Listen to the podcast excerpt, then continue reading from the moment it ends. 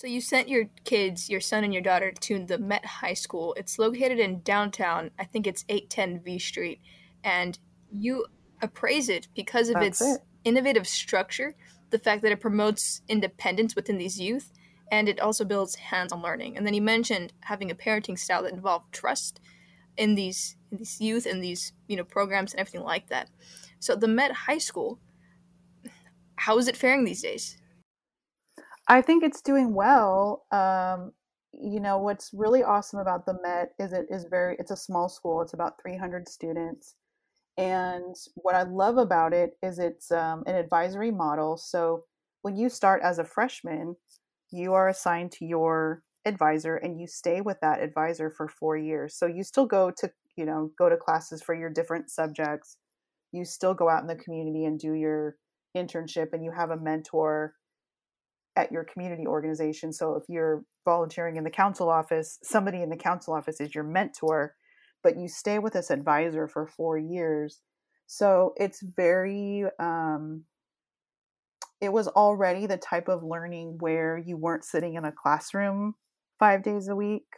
So for many of the youth that go to the Met, they were already used to having kind of a different type of schedule, to have to make decisions about their internship and working with their mentors. And I know some of the internships did obviously get turned upside down because they needed to be in person.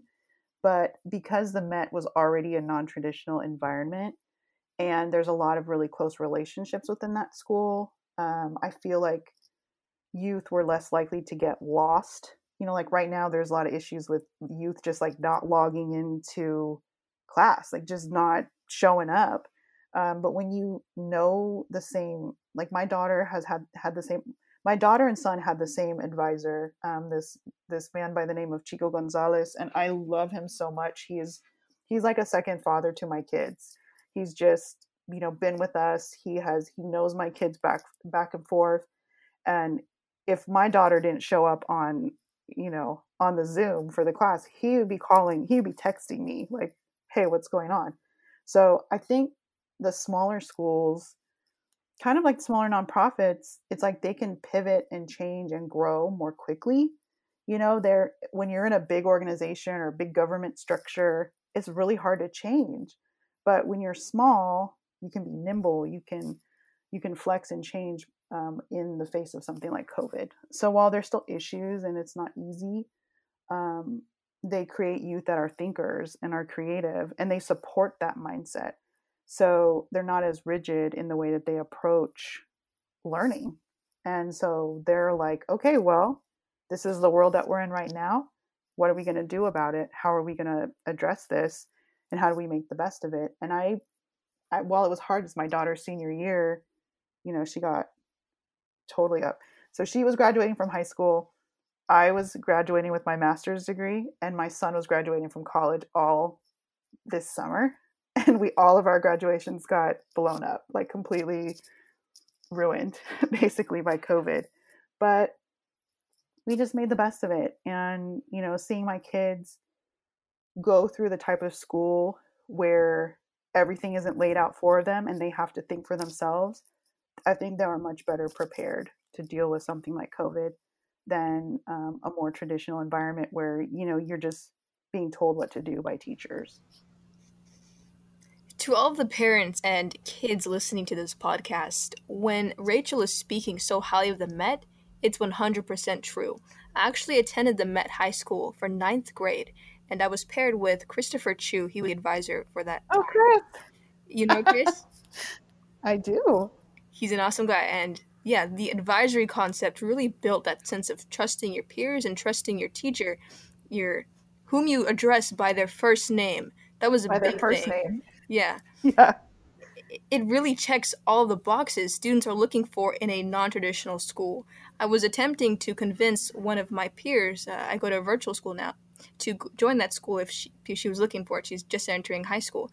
And she declined it, and her mother declined it too, on the account that apparently the Met is not faring well economically, or it's not in a good area, something like that.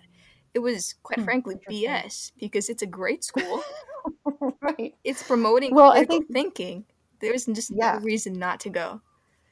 No, I think that was, you know, that was one of the things. So when my kids were younger, I was, you know, as a newer parent, I really bought into this idea that like, it has to be like really strict academics and it has to be like homework, homework, homework. And so my kids went to Phoebe Hearst Elementary, which is like this snooty, it's a public school, but it's like all of the, you know, it's like, if you really care about your kids, you send them to this school. And I went and it was fine, you know, but it was very privileged and very, it wasn't in our neighborhood. So we had to go outside of our neighborhood to send our kids there. So my kids didn't have friends in the neighborhood, which I think is kind of sad. And by the time, so then my son ended up going to Sutter for 7th and 8th grade. And by 8th grade, he was so shut down from just the, like the crazy pressure around just getting A's, you know, just that competitiveness that he would do his homework and then he wouldn't turn it in. It would just like be in his backpack. And I'm like, dude, why don't you turn in your homework? And he's just like, I don't know. I don't care. He just gave up on school. He hated it so much. He was so tired of the pressure and the competition. And when we decided that the Met was going to be a better fit for him, a lot of my friends, like my peers, other parents were like, oh, that's a bad school. And they don't have good test scores and they're, you know, it's a continuation school. And it was just all of this nonsense about how it wasn't a good school because it didn't have good test scores. And test scores, you know, tell you something, but mostly what they tell you is the level of privilege of the kids taking the test. And a lot of kids don't take tests well. And I just kind of stopped buying into that idea that that's what a quote unquote good school is. A good school is one that teaches you how to be an educated, curious person who learns about yourself and what you care about and what, you know, we always ask kids like, what do you want to be when you grow up? And I was listening to this presenter and he was like, I'm tired of people asking kids what they want to be when they grow up, because none of, like, my job that I have right now at SAC Youth Works, I didn't even know that was a job. Like when I was in high school, I just knew it was like doctor, nurse, teacher, secretary, work in a bank. Like I didn't ever dream of a job like the job I have now. So asking a 17-year-old, what do you want to be when you grow up, isn't super useful or effective. But what he said was you should ask anyone. What do you want to change? What problems do you want to solve? And that's what the Met does. The Met is more like that than like, what do you want to be when you grow up? And you better get straight A's so you can go to this college and blah, blah, blah, blah. And it's not to be down on college or anything like that. I think that's fine and it's good, but like, what do you want your life to be?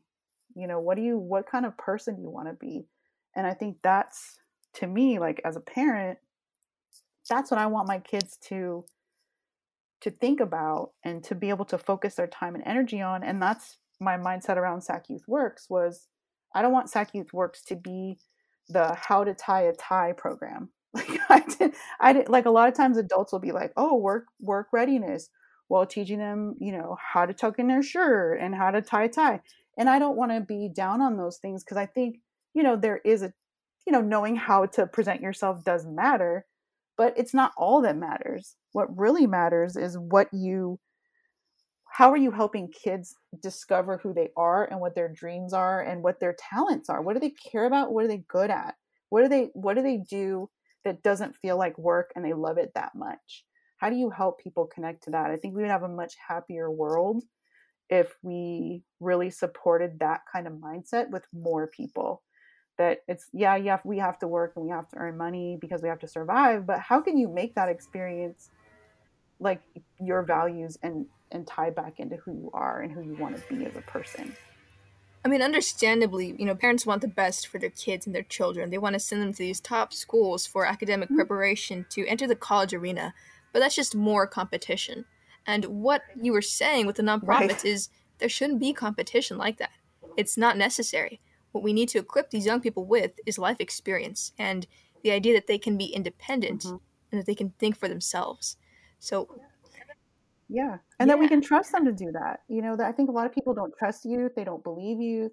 They don't like youth, to be perfectly honest. I mean, many of my friends will say, oh, I wish my kids were babies. I wish they were babies. And my husband and I are always like, no way, man. Like, we love the people that our kids are becoming. We love being able to have real conversations with them when they're struggling with something, to like have real conversations about how they're going to handle it, because we know that's how they're going to learn to handle things when we're not around. But I would take parenting a 15-year-old or a 16-year-old or a 7 any day of the week over a baby, any day, because you can have real conversations about life and about the world. And we don't always agree on everything. You know, if you ask my kids, they'd be like, you don't remember to use the right pronouns, you don't remember to this. And I really try to honor and respect that. But I also try to help them understand, like, look, I am of a different generation. So some of this is new, and some of it, you know, really I'm trying to understand and learn it and be really respectful, but I might not do it right.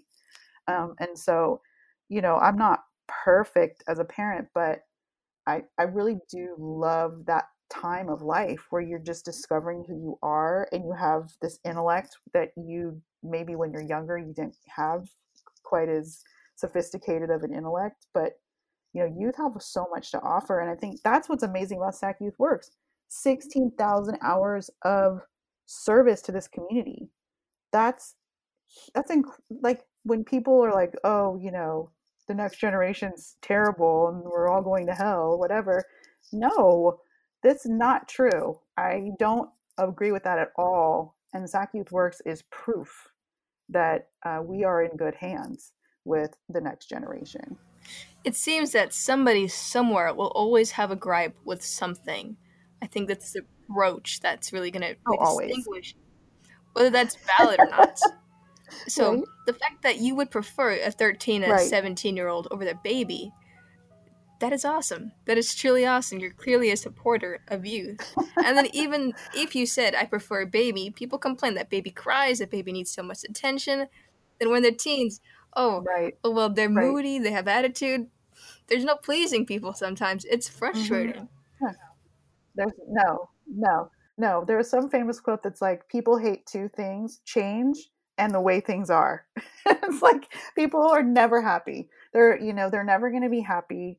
And I try to just not trouble myself too much with that, because you can't make everyone happy and you can't do everything perfectly. And no situation is ever ideal. And if you beat yourself up about if you're mad about that kind of stuff all the time, then you are not able to really engage and connect, because you're always busy being bitter about something. And I don't have time for that. We don't have time for that kind of bitterness in the world that we have now. There are so many things that need to be addressed, so many things that need to be, you know, that need love and care and attention. They don't need more negativity. And your focus with, you know, being the director of the Youth and Collective is to really make change. Mm-hmm. So what is the scalability of this entire nonprofit organization? How much change are you planning to make? Well, I think, you know, what's been really awesome is that we have had this opportunity with SAC Youth Works to take all these concepts that we had about partnership and really put them to the test. Like, what really happens when we have, you know, the city gives us these dollars and they're trusting us to get them out to the community. And it's not just theoretical about, you know, collaboration and, you know, all these grand ideas. We actually have to do it. And what we've seen as we have rolled out SAC Youth Works is we're learning different things about partnerships, you know, who we want to be, who we don't want to be, how we want to engage with people and how we don't.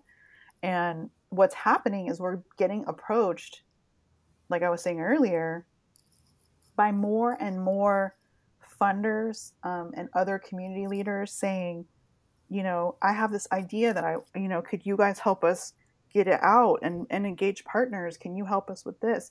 So I think that idea of just, they see that we're able to execute on ideas and execute on ideas that involve multiple partners. And I don't know that everyone can do that. And maybe we're just stupid enough to do it and just be like, all right, we're going to give it a try and see what happens. But I think just showing that we could do it has gotten people's attention. And I think that from a scalability standpoint, you know, the first thing you have to do is have people believe in your concept, you know, believe that this is something that is possible. And when we first started talking about collaboration, people were like, oh, that's nice. Yeah, other people have tried that. It's really hard. I don't know. Oh, good luck to you. And so, you know, we would leave meetings with funders and just kind of feel like, well, I don't know if they get it or if they don't believe us or whatever. But now we're actually doing it. And they're like, oh, that's what you were talking about. Oh, I get it.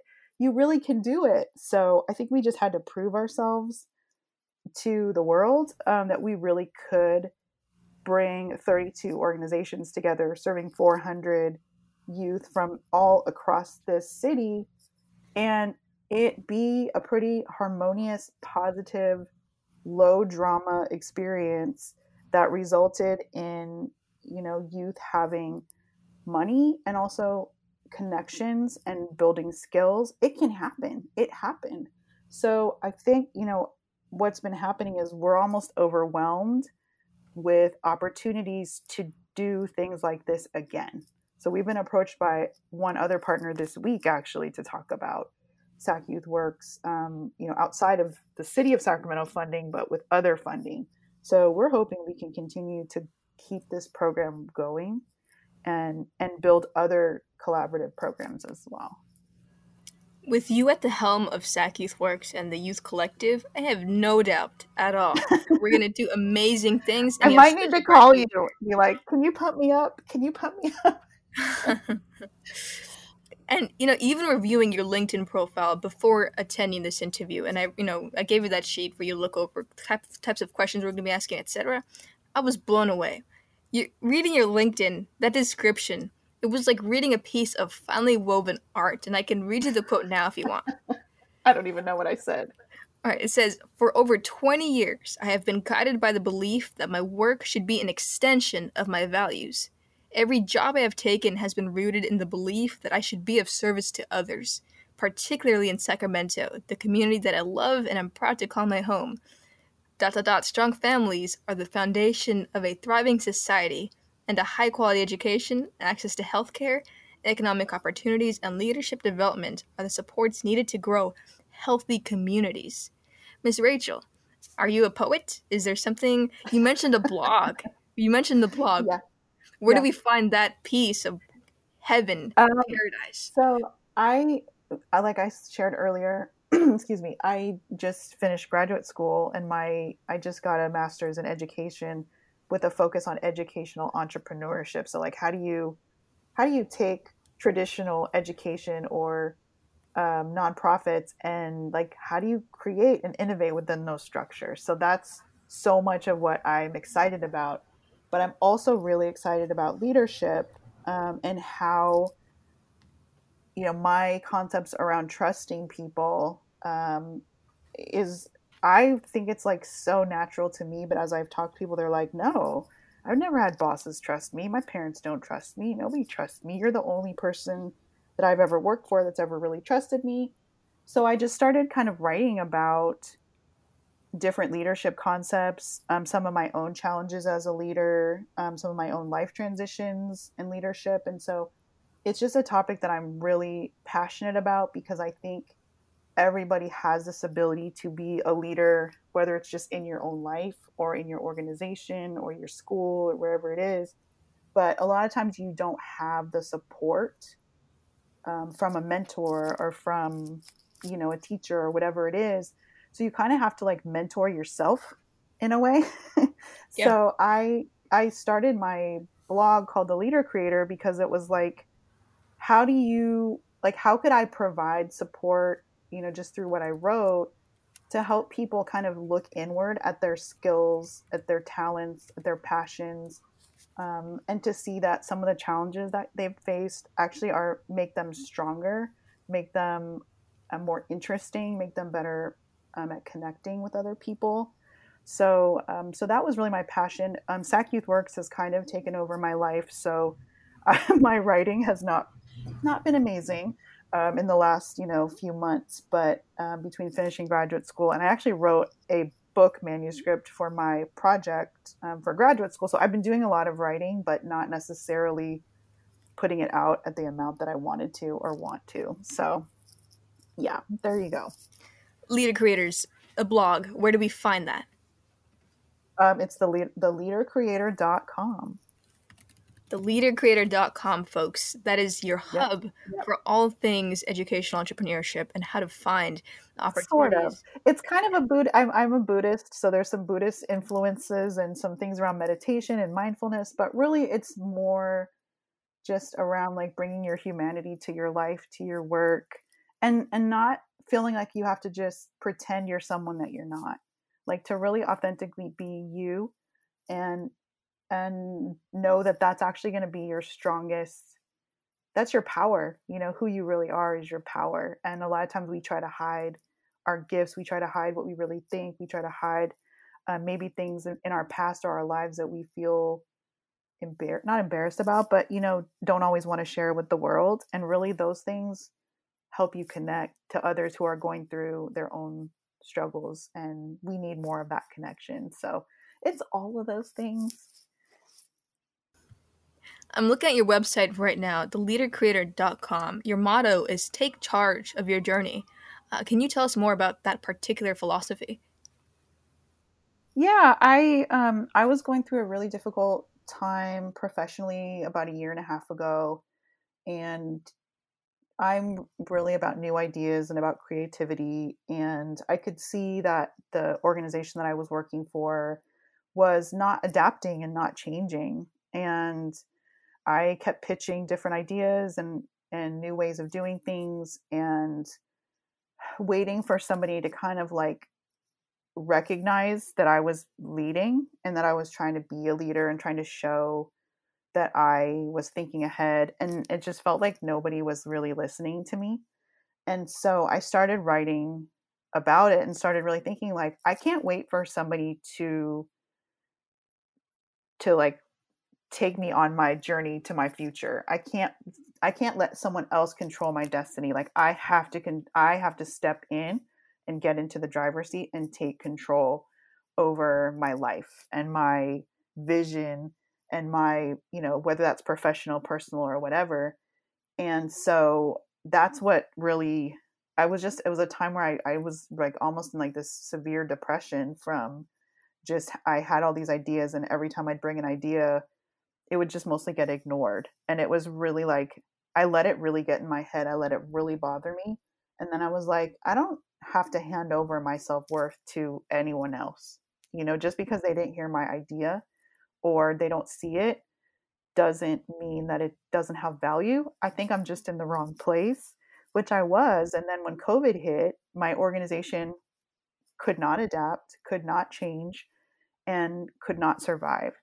And so it was sad. And it was also like, okay, you guys, this is what I was talking about, is we need to pivot. We need to change. We need to do some different things so that we can attract funders, keep them interested in what we're doing, but they just weren't willing to do that. And so it was just one of those times where I was like, I have these insights. And as I started talking to people, they kind of were like, this really resonates with me, what you're saying. And so I just started writing about different topics that just came into my mind. And I was trying to write every Sunday, like post every Sunday, but it was more than I could do with school and my organizational leadership and all the other stuff that I was doing. I'm looking at this website right now. There's comedy, there's passion, there's information and education. You are a woman of many talents, I must say. And I guess that's where this apt in writing your LinkedIn description comes from. Yeah. I mean, I love writing. I love being able to maybe express some of the things that are in my mind around just what it means to go to work, what it means to put ideas out into the world, And to try to like learn what I always say, and this is like a big thing in Buddhism, is to make friends with yourself. You know, how do you look inward and really learn who you are, what you care about, how can you be kind to others even when you're really upset and angry and struggling, and how do we just build a better world where we do listen to one another and we do look for the humanity in others and we see the cracks, you know, the things that are wrong with us, as a way to connect with other people, because we're all human. We all go through hard times. And I think instead of hiding it and pretending, how do we really open up and share our vulnerabilities with other people? Because I think all of us know, like, when you do that, you usually you build a deeper relationship with people when you really do share yourself with them, even the things that you're not as proud of or that you think people will look down on you for. So just all of that started really resonating with me, because I was really struggling at work because I was trying to pretend like I had it all figured out, and I was afraid to say what I was really thinking. And it just became this spiral of me not really showing up for my life in the way that I wanted to.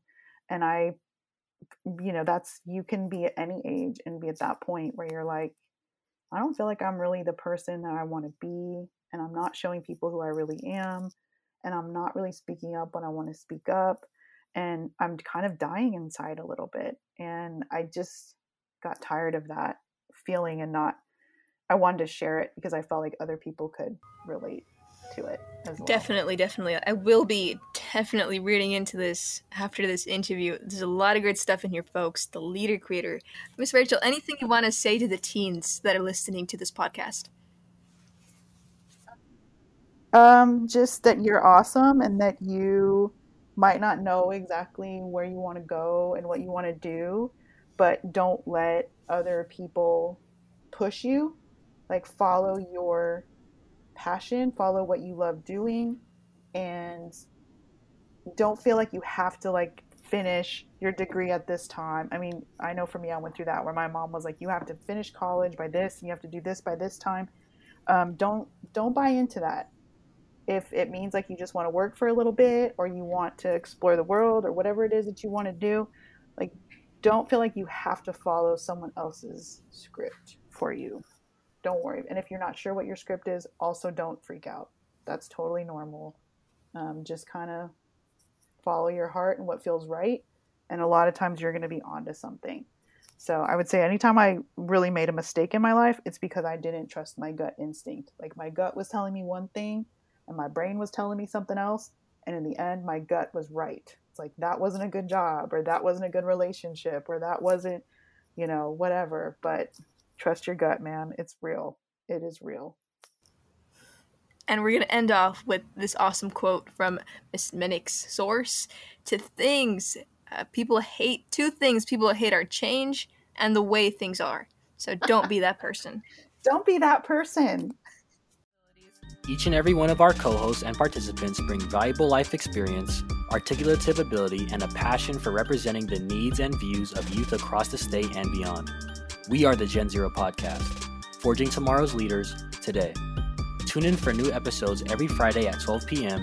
Follow us on every social media platform at Gen Zero Podcast, and check out our website, TheGenZeroPodcast.com.